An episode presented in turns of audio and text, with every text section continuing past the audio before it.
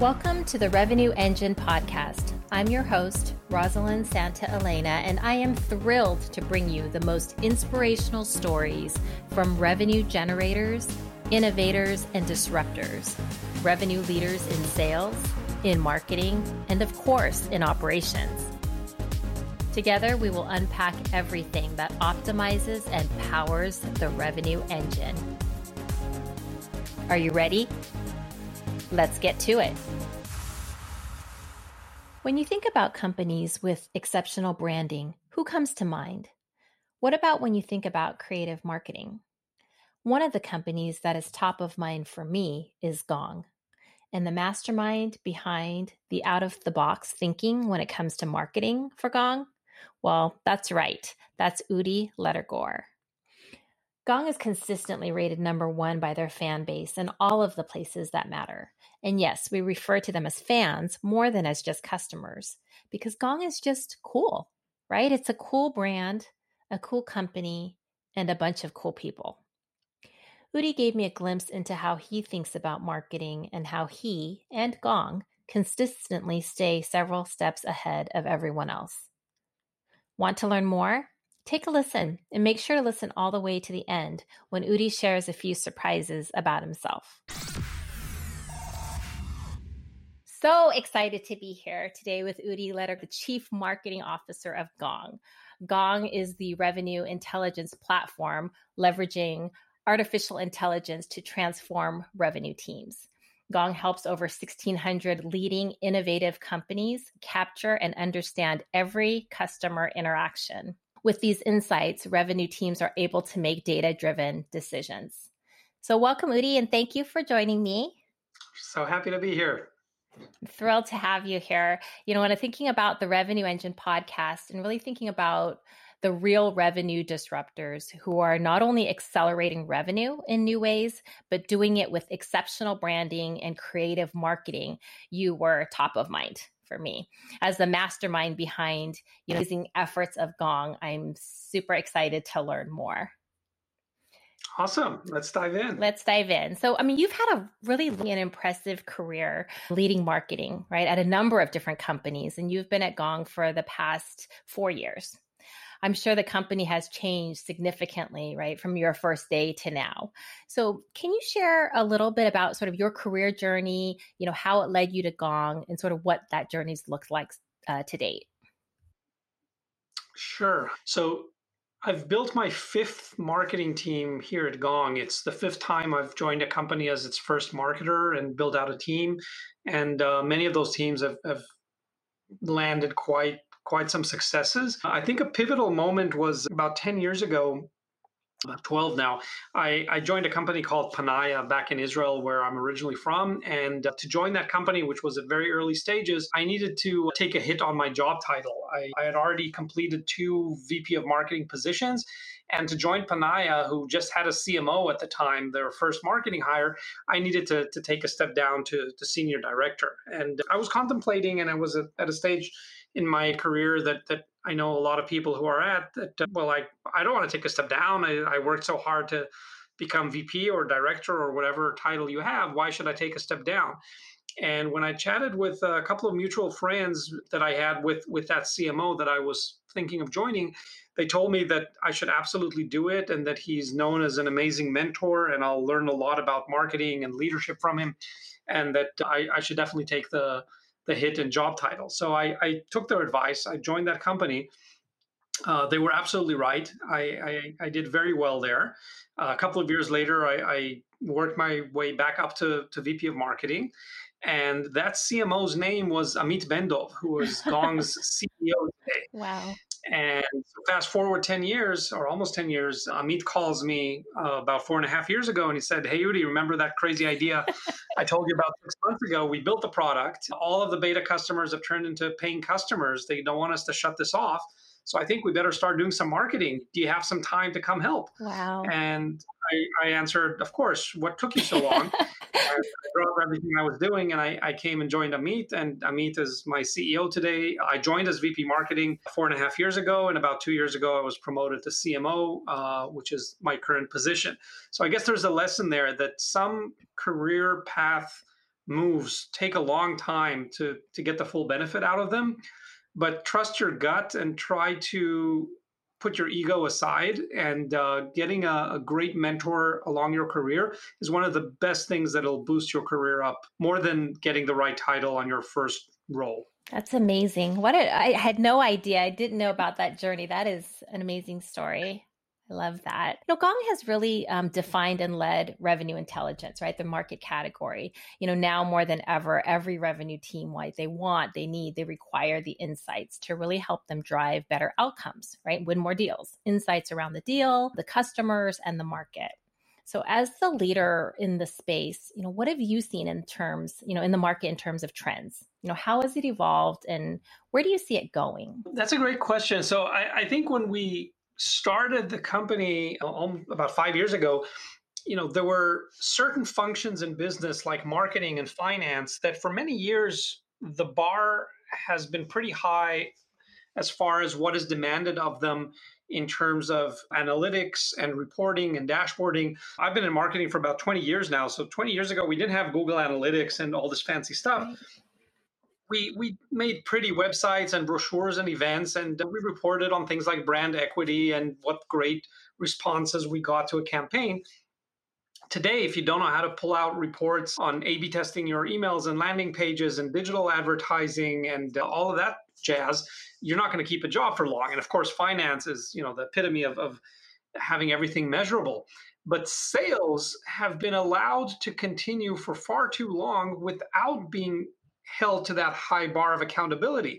Like sales leaders, most of them still don't know why they're losing most of the deals in the pipeline. They still don't know why Mary is selling better than John. They still don't know which half of the committed deals in their forecast are not going to make it across the finish line. They just don't know.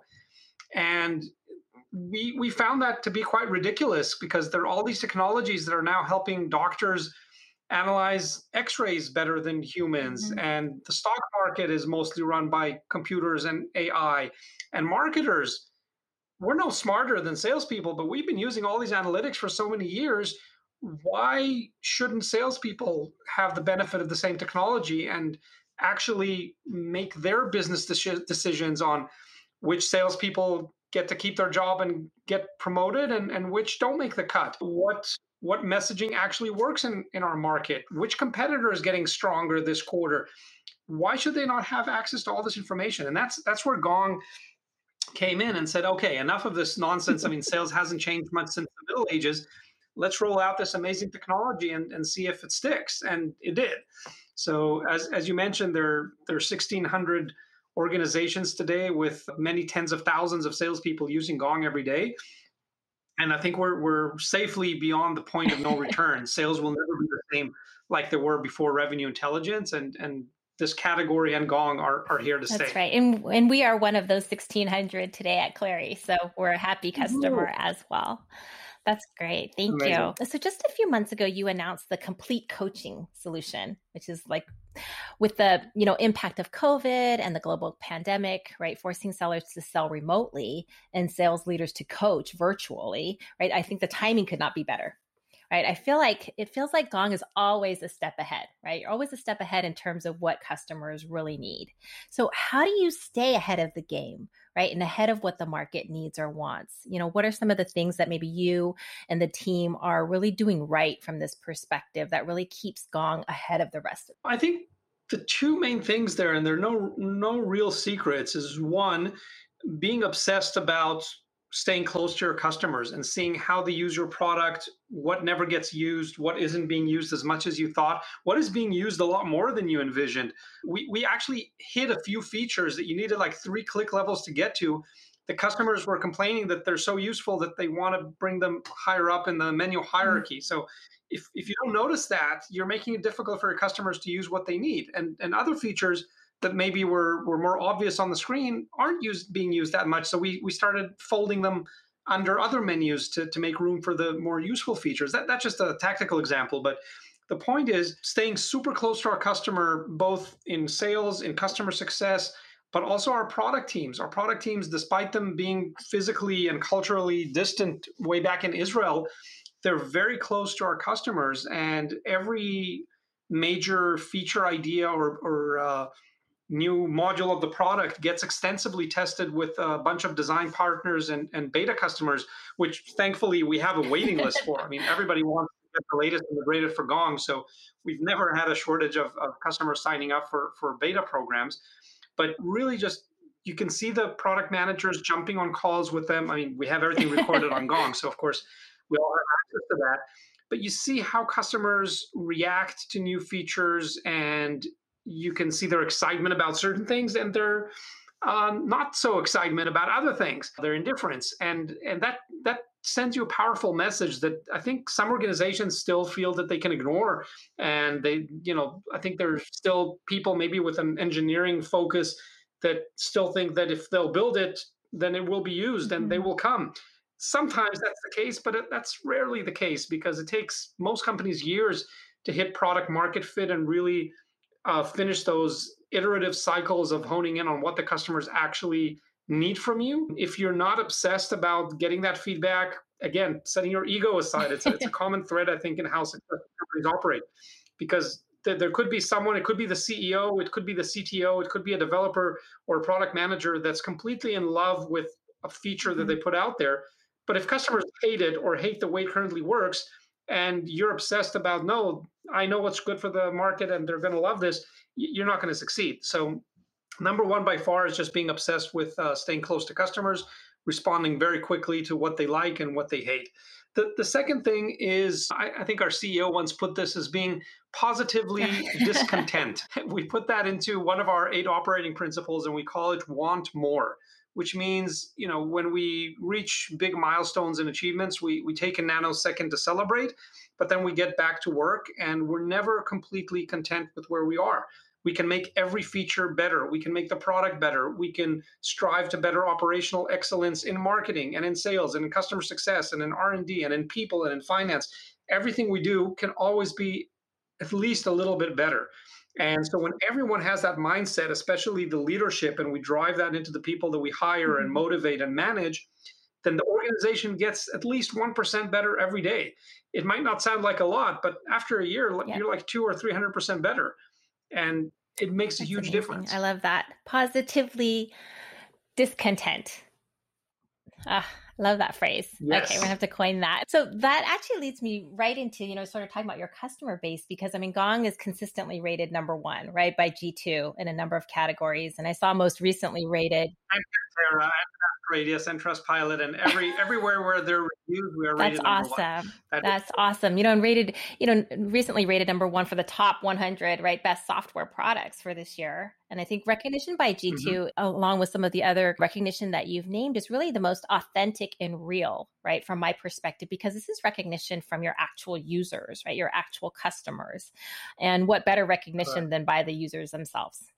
Right. And you talked a little bit about the philosophy around, you know, obviously partnering with your customers, listening to your customers, and really driving that partnership. Is there anything maybe that you would add around, you know, how, as the CMO, how you leverage sort of that customer feedback and the customer value to really help drive revenue acceleration? Right. You talked a little bit about in the product and pieces, but how else are you sort of leveraging that? Of course. But first, I want to give credit where credit is due and not claim any that I cannot. The fact that our customers are raving fans and are gushing over the product, I, as a marketer, cannot take credit for that. That credit goes to the product team. It goes to the customer success team, who takes amazing care of our customers. And they're the ones who turn our users into raving fans in the first place. Now, that is an ideal starting point for building marketing programs around.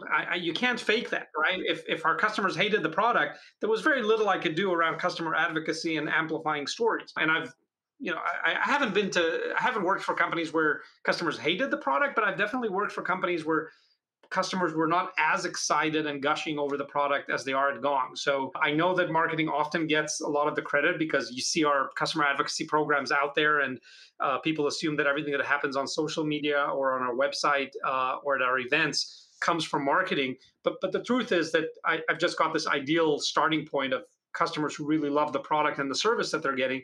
So everything becomes infinitely easier from there. Having said that, having these wonderful, wonderful raving fans does give you a lot of creative ground to play on in marketing.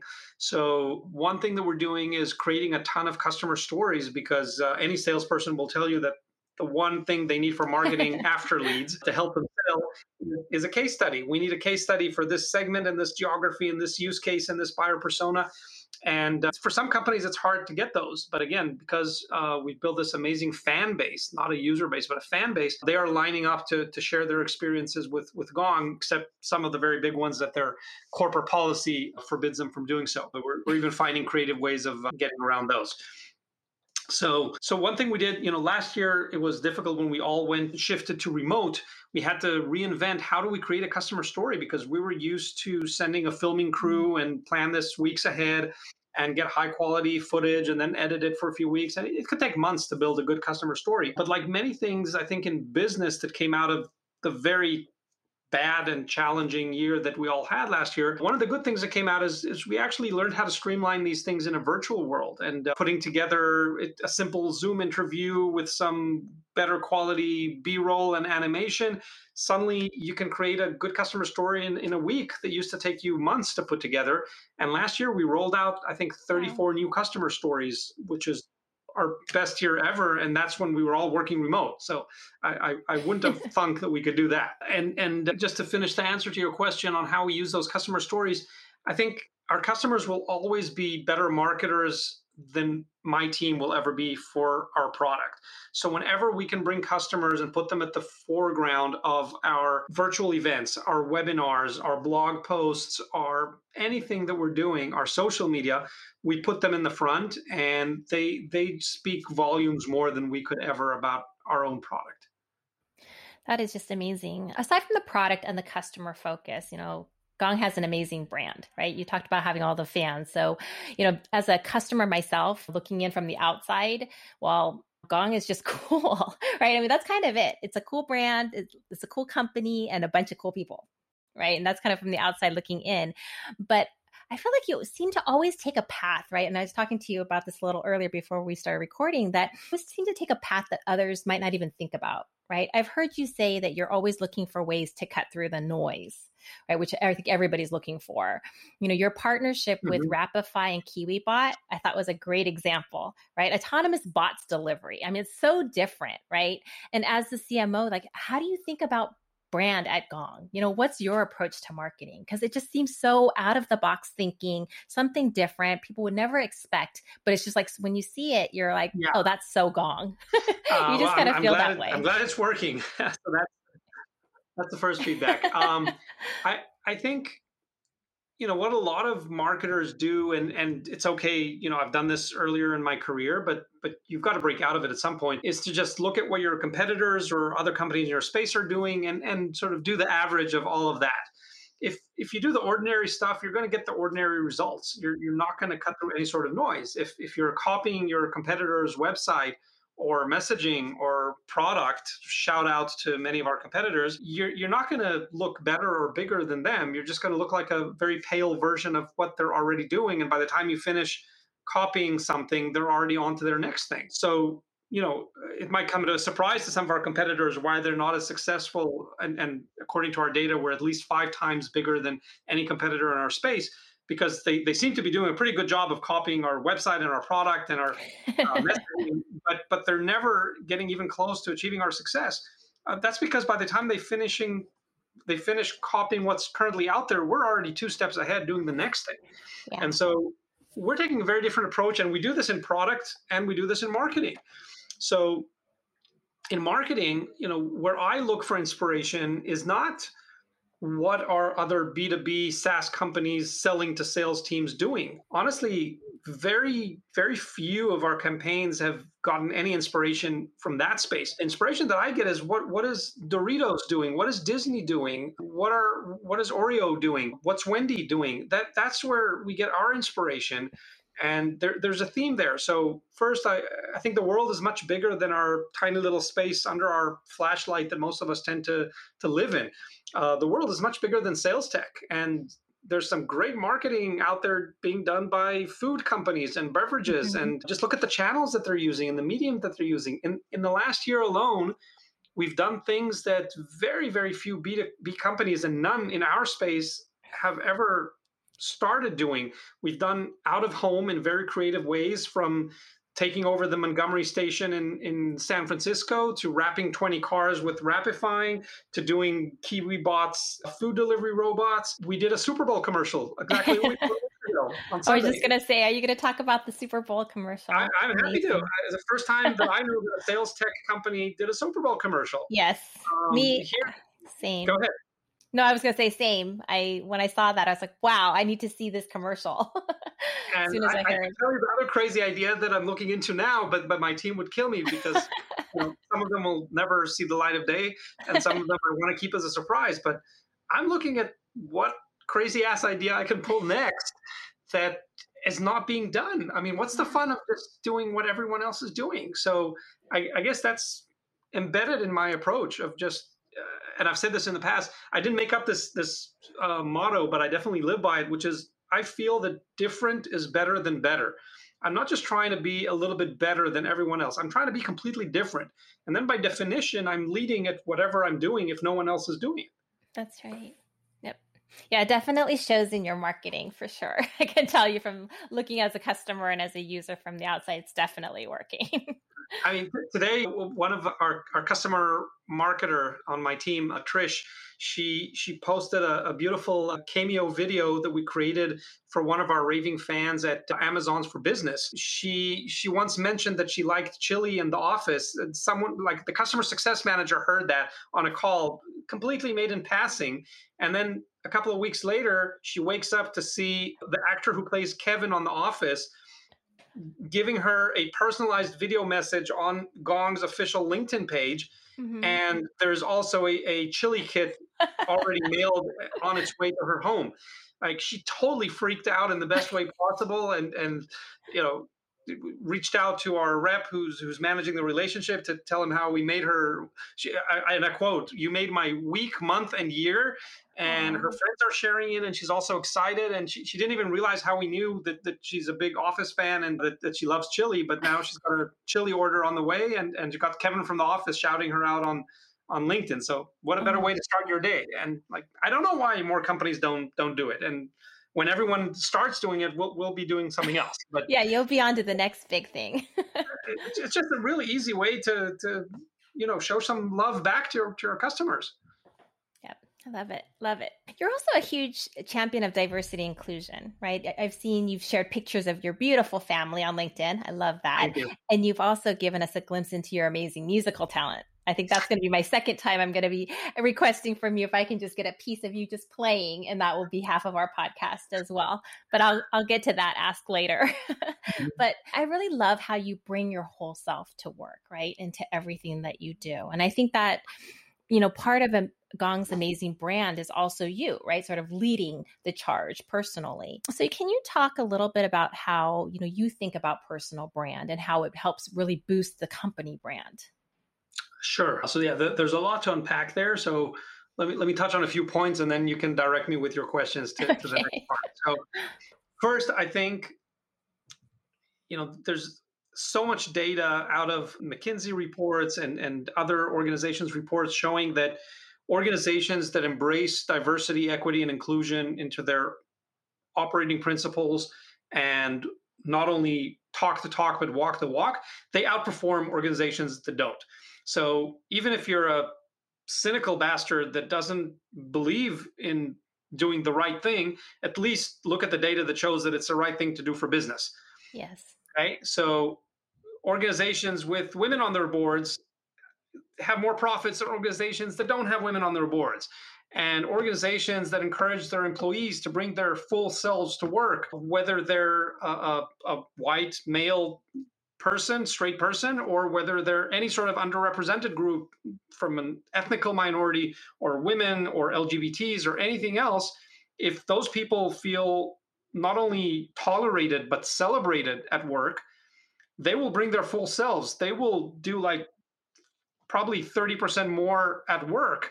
Why would you not want to create that sort of environment to make that happen? So at Gong, we're a big believer of doing those things, A, because they're the right thing, and Two, because it's also good for business. I have been openly gay for many, many years. And in the recent years, as I've been in executive roles, I've seen the power that the role provides me, and I want to use it in a responsible way. So I think by affecting some of the policies of the company, not that this was ever an uphill battle at Gong, because our founders and the entire C-suite are so pro-diversity and inclusion that I didn't have to do much pushing there, just to make a few points of things that I'd like to focus on and how to cater them for different underrepresented groups, especially those that I'm a member of. But using my power as an executive to be a role model for what someone from the LGBT community can achieve, and how our company wants to be more inclusive and become more diverse with people from that and other underrepresented communities, I think has paid off well for Gong and for me. I mean, I know that I've helped some people from my community join the company, and they knew that they would be comfortable and welcome seeing how I'm part of the face of Gong in my social media. So those are some of the efforts that we're making there. That's great. Thank you for doing what you do. I'm a big admirer, as you know. I'm a big fangirl of you. Appreciate it. So why don't we pivot back a little bit to revenue, right? So if I think about the revenue engine and this podcast, I really hope that others will be able to learn, right, how to accelerate revenue growth and how to really power that revenue engine. You've talked a lot about really great marketing tips, branding tips, thinking out of the box, different things. And so from your perspective, are there other key elements that maybe you think have really contributed to the high growth that Gong has experienced? You touched on the customer aspect, right? Obviously listening to your users, the product. You've touched on probably the biggest ones, but are there other things that maybe we didn't cover? Sure. So first, on our website at Gong.io, there's the full list of 8 operating principles, which are pretty much the recipe book for our success. And there are probably other ways of achieving it as well. But if I had to focus on 2 or 3 things, I'd say one, the most important thing is that everything that we do is aimed at creating raving fans. So it starts with creating a product that customers are talking about as if it were a piece of jewelry or an iPhone or something, for personal use. They don't talk about other B2B products that way, but just right. Go read the language on G2 and on our website. We've dedicated a whole page to customer love on our website because it's like, Valentine's all year round for our customers. So create that raving fan experience in everything that you do, in the product, in the service, in the sales process. We create a raving fan candidate experience. When someone interviews for Gong, even if they don't get an offer or get an offer and decline, we want them to have a raving fan experience. That's a very high bar. Like, how often you see companies focusing on that? Yet, if you go to our Glassdoor profile, you will read raving fan reviews from candidates who did not get an offer. They still felt so compelled to go write a review. What a wonderful candidate experience they have, and recommend Gong to their other friends who might get an offer from us or who might accept an offer. That's a really high bar for raving fans. It's not just talking the talk, it's walking the walk. It's like, how do we make this an amazing experience for candidates? And I won't give away all the secrets, but just think about every tiny detail of the candidate experience, like who they're going to meet, in what sequence, how are we going to keep them engaged between meetings? What happens when you have to reschedule a meeting? What do you send them before sending them an offer? What do they get if they can come into the office? Like, thinking about every step of the way and creating a raving fan experience. So that is number one. Number two is obviously the people. And there's no specific order, number one, number two, because you've got to get the right people to create the right experience, but never compromising on the people. That's really the second thing. And it starts with the leaders who are then going to hire the rest of the team.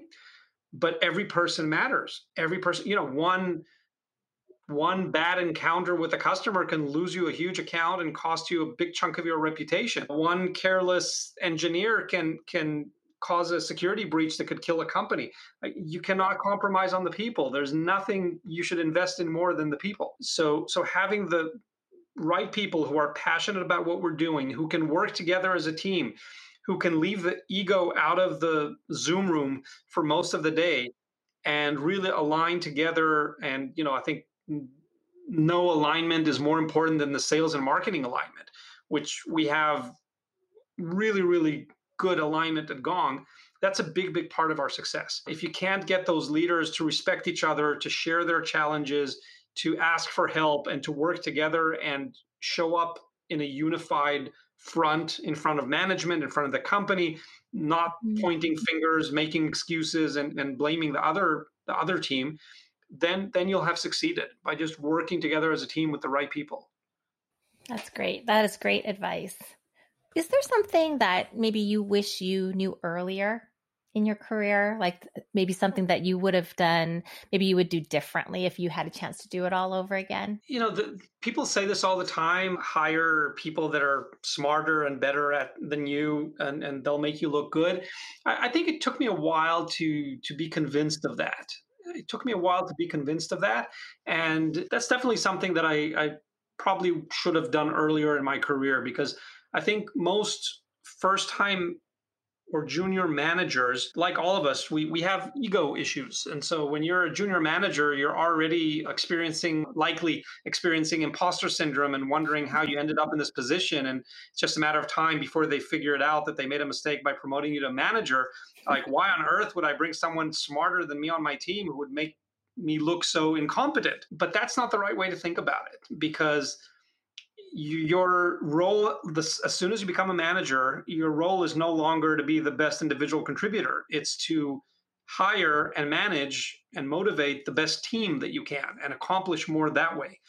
And the sooner you really, really understand that and you start bringing people that are better at you, or if it's easier for some of us to see this way, they don't have to be better than you, but they have to complement you in areas that are not your strength, okay? I'll be the first to admit, amongst all the marketing domains out there, I am a demand gen person at heart. I've also done brand and creative. I've also done product marketing. I've done customer marketing. Those are not my strength in marketing. I know what good is when I see it, but I've hired people that are way better at me at doing all those things. And that's how I succeed as a team. So I've kept the lights on until I could afford to bring those people. But as soon as I could, I brought people that are one or two calibers above my size in product marketing and in creative and brand management. And they make me and Gong look good because they do stuff that I could not do myself. Well, that's great advice. That's really great advice. Thank you. So thank you so much for joining. But as we wrap up and before I let you go, right, I always like to ask two things. One is, what is the one thing about Udi that others would be surprised to learn? And this one might be a little tough because you're pretty, you wear your heart on your sleeve and you're very transparent out there. So that's one. And the other thing is, what is the one thing that you want everyone to know about you? Oh, wow. What do people do not know? Well, some of my team members know this and make it annoyingly obvious. Many, many years ago, I used to dabble in magic. So I was an amateur magician for quite a few years during my childhood and teen years. And what they love pointing out is my stage name at the time. So given my name is Udi, of course, my stage name had to be Udini. Oh, that's great. So that is a fun fact that few people at this point know, but now I guess everyone knows. What do I want everyone to know? I guess it's that we're hiring. Oh. We are hiring at gong.io/careers. We're hiring in San Francisco, in Atlanta, in remote positions, and soon in other countries. So stay tuned for that. And yeah, the best way to connect with me is on LinkedIn. There's only one Udi Ledergor there. Well, maybe I'll end with that as another final fun fact for you. So there's a reason why I'm the only Udi Ledergor. Udi is actually a very common Israeli name. I know many Udis, but the only other Ledergor you'll find on LinkedIn is my husband. And the reason is that we made up that last name. So we're the only Ledergor family in the world.